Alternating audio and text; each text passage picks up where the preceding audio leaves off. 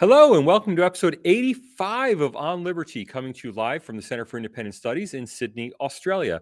I'm your host, Salvatore Babones, and joining me today is James Allan, the Garrick Professor in Law at the University of Queensland and a weekly columnist for Spectator Australia. We'll be asking James about the meaning of hate speech, the U.S. Supreme Court, and the definition of woman. Professor James Allan, how are you? Thank you very much, Salvatore. Thank you for having me on the show. Oh, thanks for joining us today.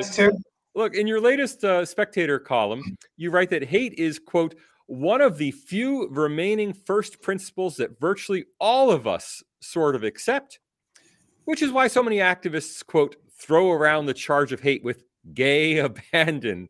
What do you mean we all accept hate? I thought we're all opposed to hate. Well, what I meant was that hate is a uh, shared currency. So we all agree that you ought not to be hateful. Uh, all the other sort of shared moral background that we used to have, Christian ethos, or even the sort of classical liberal views, or the old fashioned notion of tolerance, or even the idea of, uh, uh, you know, leaving other people alone, or that we didn't demand that we be respected, that's all gone out the window. So one of, one of the few things left is that almost all of us accept that if you have a choice, you ought not to be deliberately hateful. Hence, they throw around hey, I guess you could also cash it out, I suppose, that maybe one of the other currencies still left is this idea that safety matters. I mean, for me personally, I hate the level of safetyism. but uh, there certainly seems to be a Workplace shared health and safety is Safety the first is agenda everywhere. item. Do you have that as a standing order at the University of Queensland? We have that at the University of Sydney. I lived in New Zealand for 11 years. When they were fixing the road, there'd be two orange cones and 12 guys fixing the road. I moved to Australia. There's guys directing traffic and maybe one guy fixing the road if you're lucky. I, I just am stunned by the level of health and safety mania here. It played Yeah. COVID, by the way. James, if you think those are guys directing traffic in Australia, you also have problems with the definition of woman. Um, but I'm interested to hear you say that the only remaining consensus in society is what I may take as the the Bill and Ted principle of be excellent to each other. Uh, that it's just uh, you know don't hate. And Don't hate. That's pretty much, uh, and, and, and then hence, once you go down that road, uh, a very, you know, tactical weapon is just to say you're being hate, you're a hater and never responding to arguments. It's not, of course, that anyone actually hasn't necessarily been hateful. They just throw the term around to, to end the argument. And, uh, so what, what we saw with the Babylon Bee when they, you know, published a spoof piece on, on one of Joe Biden's, um, uh, I can't remember if Miss Levine was in the interior. I can't remember what Right, department. Rachel Levine is in the public health service, and she's a Public senior health figure in the public health service. Yeah. And so, you know, if you have any criticisms at all, you're just a hater. They're trying to foreclose argument, foreclose discussion. So not, you can't play that game. You just you just have to stand up to it, in my view. But what does that mean to stand up to it? I mean, Babylon Bee stood up for it. So to refresh everyone's memory, Babylon Bee ran a uh, they they put out a meme on Twitter saying calling Rachel Levine the man of the year. Rachel Levine is a trans man uh, who a transsexual who was uh, at, at birth identified or or, or uh, as a as a man, but has transitioned to be identifying as female. Uh, that simple headline, "Man of the Year," earned the Babylon Bee a ban from Twitter. That is, they were told that they could uh, remain on. They were they were suspended for one day and told they could only remove their suspension if they retracted the tweet, which they refused to do. Twitter characterized this satire as hate speech. I mean, but James, uh, you're a lawyer. Isn't it possible that satire can be hate speech? Uh, well, firstly, you didn't quite give enough background. I don't think uh, Levine was born a man, and he remained a man till the age of 54, wife, kids.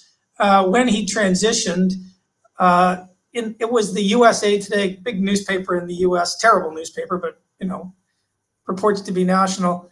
They uh, announced a list of their women of the year, and they made uh, Miss Levine one of their, you know, women of the year, and it was in the in, in that context that the Babylon Bee responded with making him the man of the year. So, you know, it was satire on directed really at the USA Today for being so woke and um, so touchy feely that they would make a pretty insignificant nobody who just happens to have transitioned to a woman, they're women of the year. Surely there are hundreds of women more qualified for women of the year than this guy uh, or this woman or whatever you want to call it. And it was in that context that uh, Babylon Bee sent out their tweet. And then, of course, they also it led to other people being canceled. Charlie Kirk said, but he was a he was a man until he was 54. I, that was hateful. And uh, uh, somebody commenting on that, I can't remember, was it Mark Steyn or somebody commented and said everything they said is true, and that was hateful. And so you see that uh, Twitter has become a, a cesspit of, of virtue signaling wokeness. Now, one of the things that may well have come out of this is, um, from what I'm reading, one of the main reasons that uh, Elon Musk has decided to t- make a move on Twitter is this Babylon Bee thing. So maybe the virtue signaling censors uh, uh, overstepped the mark so much and so annoyed Elon Musk, who's what worth 300 billion. I think he's worth about 300 billion US. Right, right. Twitter is worth about 40 or 50 yeah, He's he's only spent 1% of his fortune to become the largest single shareholder in Twitter. But I, I want to get back to this and un- unpack the hate thing a, a little bit more.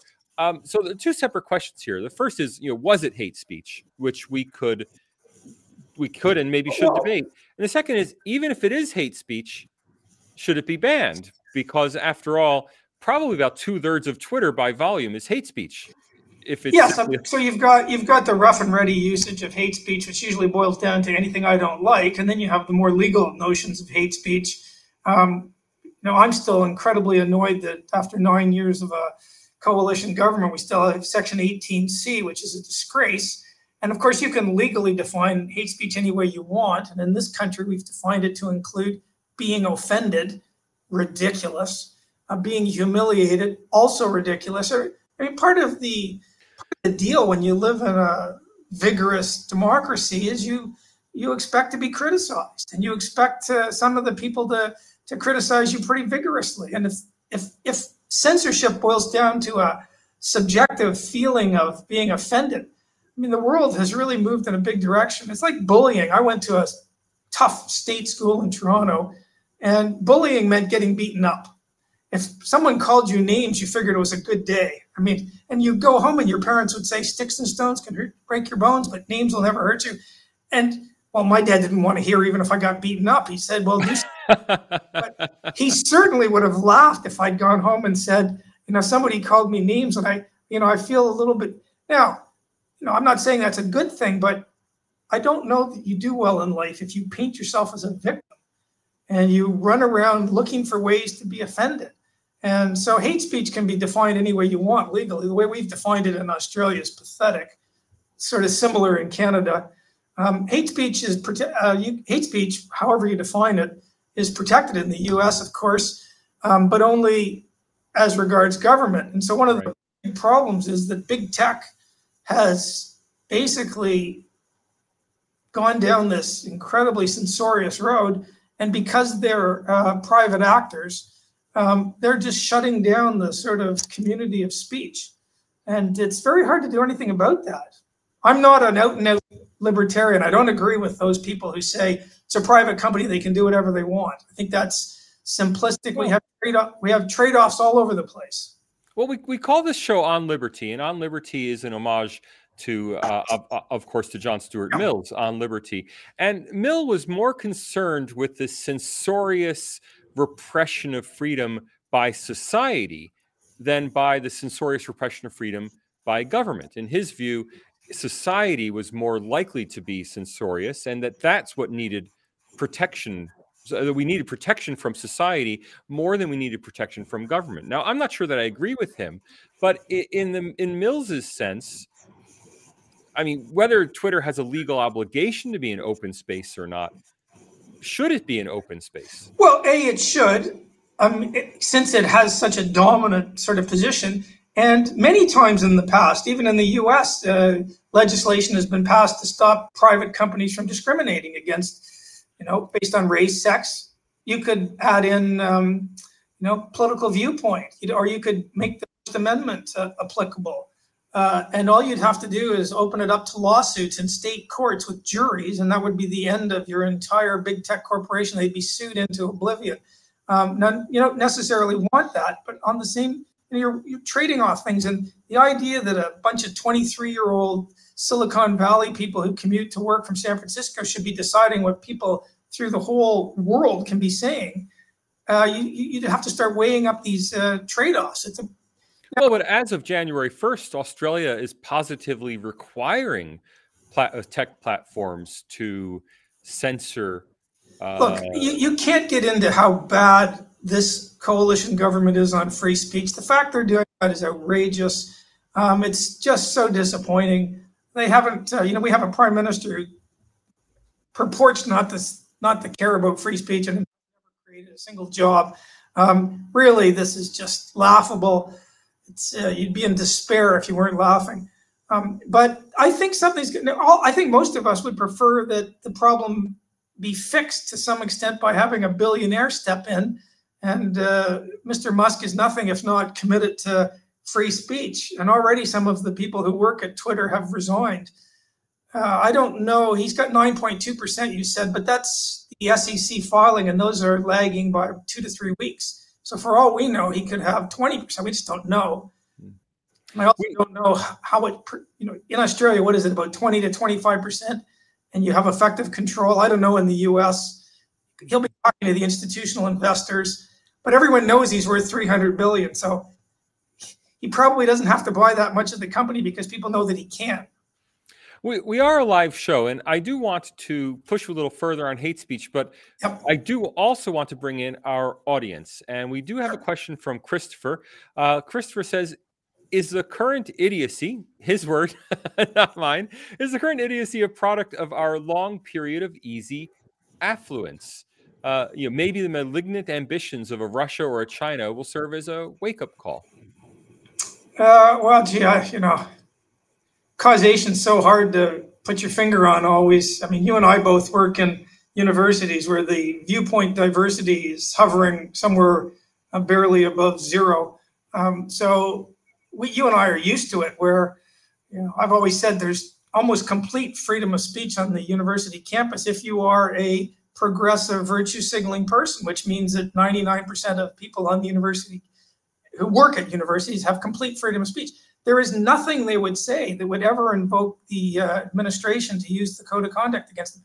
The only thing I can think of, if you're on the sort of woke left, you might go too far in criticizing Israel, and right. the university might come in with the code. Of, but that is the only instance I think of. Whereas there's all sorts of things that a, a, a non-woke conservative might say, where the university would invoke the code of conduct. So when you know someone like French and his French report comes in and reads the code of conduct, this is worthless.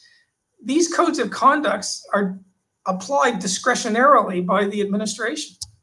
Well, but arguably, you know, university has a responsibility to get back to the hate issue. University has more of a responsibility to protect the community. I and mean, we can always say that on Twitter, if you can't take the heat, get off Twitter.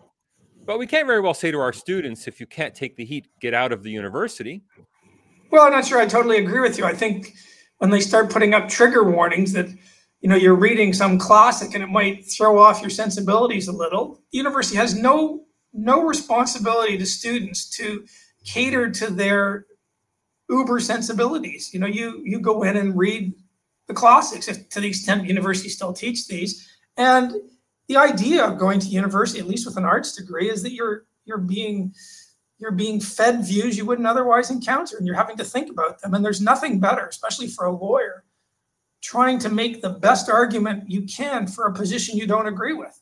Now that's almost impossible if you reach the point where as soon as you hear a view you don't agree with, you run out of the room. It's pretty hard. I mean, especially with lawyers. How are you training lawyers when they they can't bear? And this is the case at Yale, at Harvard, can't bear to even hear views that that you know throw them off a little.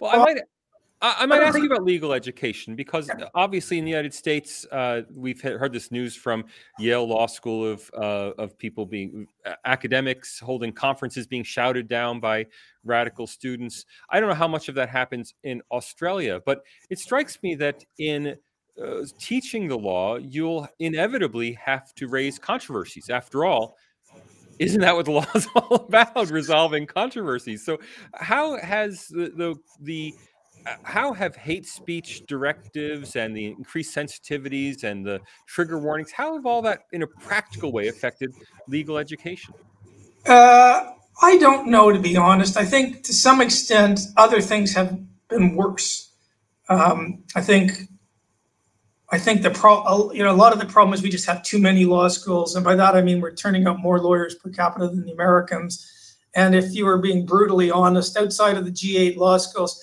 Canada has 36, 37 million people, of whom 30 to 31 million would be native English speakers. So more population than Australia in terms of English speakers. And there are 16 law schools, and most of them take in 150 a year. Osgoode takes in 500.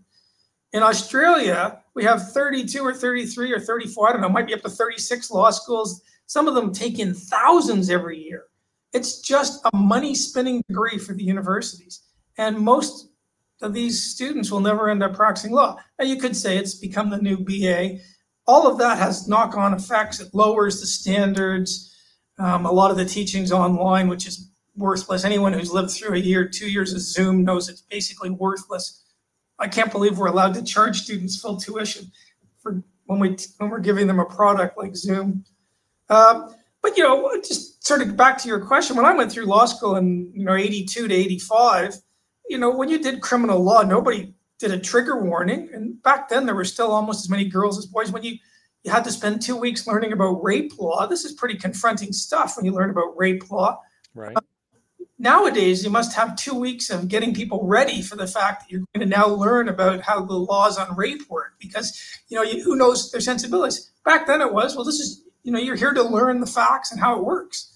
And so I, I think you do certainly you wouldn't want your own kids to be we told our own kids, you know, you got to be robust. I don't want to hear any complaints about stuff like that. And to, to some extent, I suppose the problem is largely the um, parents. Parents are, you know, in, unwittingly raising little snowflakes, and you're not doing kids any favors, in my view.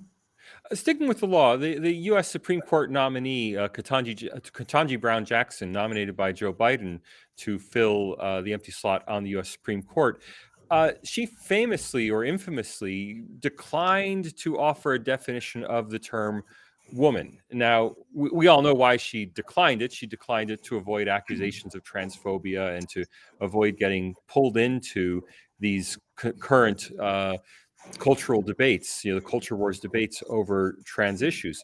But is that appropriate, do you think? Or let me ask more broadly, do you have any views on uh, Ketanji Brown Jackson? Well, two, three things. Firstly, the senator who asked the question missed a great chance to follow up and nail her because she went on to say, because I'm not a biologist, at which point he should have said, so you accept that the question of whether someone's a male or female is a biological question, and I would have loved to have seen how she responded to that. Uh, look, there's a very famous legal philosopher, H.L.A. Hart, wrote one book in his life. It's sold about half a million copies so far. This is legal philosophy, so there's no one near. And one, of, he has many great insights. Uh, I, I was, you know, I'm a bit like Bentham when he read Hume. He said the scales fell from my eyes. I felt like that when I read Hart. Just about everyone does. And uh, one of one of Hart's thing insights is that when you send a legal rule out into the world, there are core cases where it's obvious to everyone that the rule applies. And no matter how detailed the rule is, even if it's like a tax code with 8,000 pages, at some point the rule will hit a set of facts where the fact where the truth just is that nobody knows. There's equally strong arguments for saying the rule applies and it doesn't apply. And that insight works on everything. So of course, if someone says, "Do you know what a woman is?" Anyone with a brain in the core, which is 99.999% of the time, can point to two X chromosomes. They can point to reproductive organs. It's obvious who's a woman. They can point to the fact that they, you know, lose sporting events, the XY chromosome, it doesn't matter. You send that example out into the world, and at the far, far periphery, you're going to run up against people with XXY chromosomes. Or there's a number of genetic conditions where uh, these are natural genetic conditions where you know the people who are born have both sets of reproductive. And you could say, well, is that a woman? And the honest answer is, don't know. And you could that also to uh, people who transition at the far periphery. You know, in those cases, And then you might say, well, it, it matters in those cases what we're talking about. Are we talking about sporting events? Because when we're talking about sporting events, the answer I think should be not a woman. Because if you go through male puberty and you have that sort of 20 years of testosterone coursing through your body, going through male puberty is like an illegal drug. You are going to beat women at everything. And so, well, as you say, not a woman. If it's something where you know there's no real competitive aspect to it, or there's no reason why, then and someone wants to be classed as a woman, then I don't see why they shouldn't be. But you know, so she knew as well as I did, Miss Jackson, who's a woman, and if you get out into the far reaches of examples at the periphery, then it's clear that there'll be some reasonable disagreement depending on the circumstances. Yeah. focusing talking about. Uh, but focusing on our approach to the question instead of on the trans issue specifically, uh, you know, one of the most uh, evocative responses to that was a, a, a blogger who, uh, in a separate setting, but it's who'd been confronted with that. How do you know? How can you identify women? Are you a biologist? And she said, I'm not a veterinarian, but I know what a dog is. Sure. Um, and they're talking and, about the 99.999% of time where it's and, obvious. And so let me take this out of the, the trans world and put this, you make this the, the broader debate. I, I, mean, do we need to do, do judicial candidates, do, you know, people who are potentially going to be appointed as judges or people adjudicating the law, do, do they have to necessarily always rely on – an expert opinion or do does our do our broader views as a society matter? I mean how much do you need a biologist or a psychiatrist or a gender studies expert to define masculinity? How much do you need a veterinarian to define what an animal is or well it's, a, it's an unusual circumstance because you know i think it's unusual because only in the us are judicial nominees uh, thrown up against a legislative body, the Senate, and they don't get the job if they don't get confirmed by the Senate.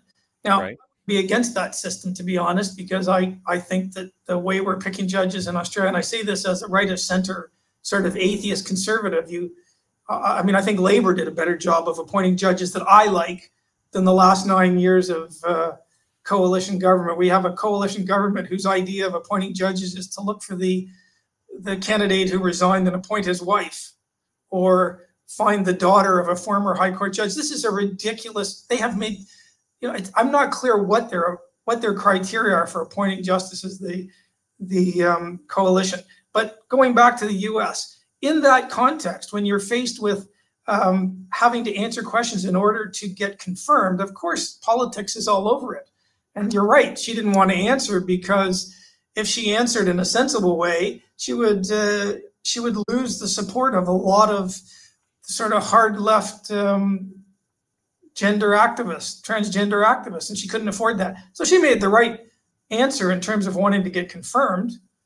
And it's a very politicized system in the U.S., and you get some weird anomalies, like uh, such as um, you know some of the Republican senators who weren't prepared to vote for Amy Barrett are prepared to vote for Ketanji Jackson. And you, when you start seeing things like that, you, it's not know, you can see why the Republican Party's at war with itself. Right. Romney didn't vote for Ketanji Jackson to get onto the federal court. He said she wasn't qualified to get on the federal court. But now that she's going to the Supreme Court, he's just announced he's going to vote for her. So I don't know how you can vote for someone for the circuit court and then when she's going to be promoted, maybe, maybe. She, oh, sorry, he voted against her, and now he's voting for her. Maybe she's done a really great job. Let me give a, a, a, couple shout outs to Anthony, to Jean, uh, and I want to go back to a question from Christopher. Christopher asks in regard to the Twitter issue: Could the common carrier doctrine be applied against the abuses of power by big tech companies? Should they just be converted into common carriers? Yeah, that's one of the. There's a number of fixes that have been suggested, and that's one of the good ones. So when you got a phone, back when everyone had landlines, so for any of your young people, they'll have to go and learn that people used to have phones that didn't move around with them, and they were connected to the to the wall. And well, back when you had those phone companies, uh, the phone companies were subject to common carrier legislation. All that meant was that you know Bell Telephone or whatever other telephone company there was they couldn't turn your they couldn't refuse you a phone because they didn't like your politics right so it didn't matter what you said you got a phone and that was a private company And so the analogy that is being suggested is well, today's big tech is a lot like phone companies. The, the whole um, sort of town square discussion operates through Twitter. This is the argument. I don't actually agree with that. I think Twitter represents the, you know the farthest left sort of point of view. But the analogy is not a bad one, and so why can't they just uh, pass common carrier type legislation saying that you know you cannot shut off views you know up to and including you know First Amendment, you can't incite violence, that sort of thing. Fine. Well, but I can incite violence over the phone, right? I mean, if I call you, I can in our private conversation, sure, yeah. say all sorts of illegal things uh, because yeah. as a common carrier, they're not monitoring what I say. Yeah, that's true. Twitter or a Facebook, we do expect them to moderate. So doesn't it make it impossible for them to be a common carrier? Yeah, we expect them to moderate, but not very much because, you know, in, in helping the whole big tech industry grow up, they passed legislation so that it was treated as a platform, not a publisher. If, if, if all of the technology companies were treated as publishers, they'd have been sued into bankruptcy a long time ago. Even in the US, where you have the public figure defense, they still would have been sued into. So they, they only operate because of legislation that treats them differently than, you know, the Australian newspaper. All the publishers, the old publishers, the pre-big tech, they spend a fortune on lawyers to vet what they were, what they can actually run. And big tech exempted from all of that. It's not God that exempted them. It's you know the U.S. Congress that exempted them. Mm. And so in a world where we have given them all of these advantages on the premise that they are going to be a platform and not a sort of propaganda arm of, of the Democratic Party, have any problem with stepping in with legislation. Now, whether common carrier is the best way, I don't know. You could pass legislation that extends no discrimination from you know race, sex, and just include political viewpoints. Now, you and I laugh sometimes, Salvatore, because universities are full of all the diversity talk know, the, the most important thing in the world is diversity. But what diversity all the diversity except except viewpoint diversity, yes, right? Uh, which the is viewpoint diversity is hovering around zero. Which is where we want to wrap up. We do have to get going in a minute, but I do have one final question for you, which is accepting that there is a, a serious, uh, I mean, a very serious viewpoint diversity problem. We might even say crisis, not only at universities, but universities and in the upper reaches of the corporate world, in the legal profession, in the medical profession. Uh, given that we have a, this problem, what can we do about it? What what can we do to, to solve it? Yeah, hard question, especially the universities. I think once you've captured, I, I agree with Mark Steyn that everything is downstream of culture. Um, you know, Mr. Morrison seems to think that culture doesn't matter at all, and it just seems like a slow motion suicide note if you're a right of center political party. Everything download downstream of culture. So if you have 36 law schools overwhelmingly teaching woke left sort of points of view, it's not a giant surprise that today's legal uh, fraternity, today's uh, cast of legal experts, if you pick the median lawyer today, it's they're far to the left of the median voter. When I was growing up, you know, lawyers were conservative. The median lawyer would have been to the right of the median voter and it's now infecting big companies. They were the last thing left. And so, how do you fix it? It's hard. Uh, you, I was just reading an essay this morning about uh, the yesterday's election in Hungary or two days ago's election in Hungary. And one of the things Orban has done is he set out to create competing cultural institutions, in, you know, universities that aren't just woke left universities, so new ones. And he's funded new cultural people, so not just ones on the left. And of course, the status quo people hate this. But one of the funniest things I read were these Americans saying he's getting his friends to buy media companies so that they promote his point of view. And and you know, the, the point of view at the election, there was an you know a, a majority of the outlets were in favor of Orban. And I thought, this American journalist has no self-awareness at all. When you look at the American media and you see how they donate, you know, during Trump's time, it was like, I don't know, 15, 20 to 1. It's public information in the States, donate Democrat. You know, at one point, they ran a study that showed that Trump got worse coverage than, than Kim, the, the leader in North Korea, and the mullahs. You know, I would take, if you were on the losing side, you would take the coverage in Hungary any day over the coverage you get as a Republican in the US. You have no self awareness. If you think the mainstream media in the US, you can count on one hand the, the outlets that aren't straight left. And one is Wall Street Journal and the other is the New York Post. And then you don't have any more fingers left on your hands that you'll need to use. And so this is a real problem. And, you know, Orban's fighting back and he's fighting back hard, and we might not like all of the routes he's taking. But it turns out that a lot of people are sympathetic to that. And maybe we should at least start electing people who have a little bit of fight in them, who want to try things. Every cultural institution is worse today than it was in 2013. And that's nine years of coalition government. The universities are worse. I think the High Court is worse. I think um, corporations are worse. Certainly, you know, and, I'm, and we can get into other things, the debt, but that's not really cultural. But debt is worse. We're higher taxing, Break down the line. And you think, well, we're not electing the right kind of people. What's going on here? That's my view. Or, or, or maybe we're just older than we were nine years ago, Professor. Jim. I'm definitely older, but what you don't know, Salvatore, is if my mom could have held on for 15 minutes, I would be 15 years old. Uh, that's, well, a, that's a puzzle you can work out. But my, if I'd been born 15 minutes later, I'd be 15 years yeah, old. Yeah, I, I got it. I got it. got it. Professor Professor James Allan, thank you for joining us today. Been a pleasure, and thank you. And I keep doing the good work. And let me recommend to all the other people listening Salvatore's great interview with John Anderson. It was a phenomenal interview. You guys should listen to that.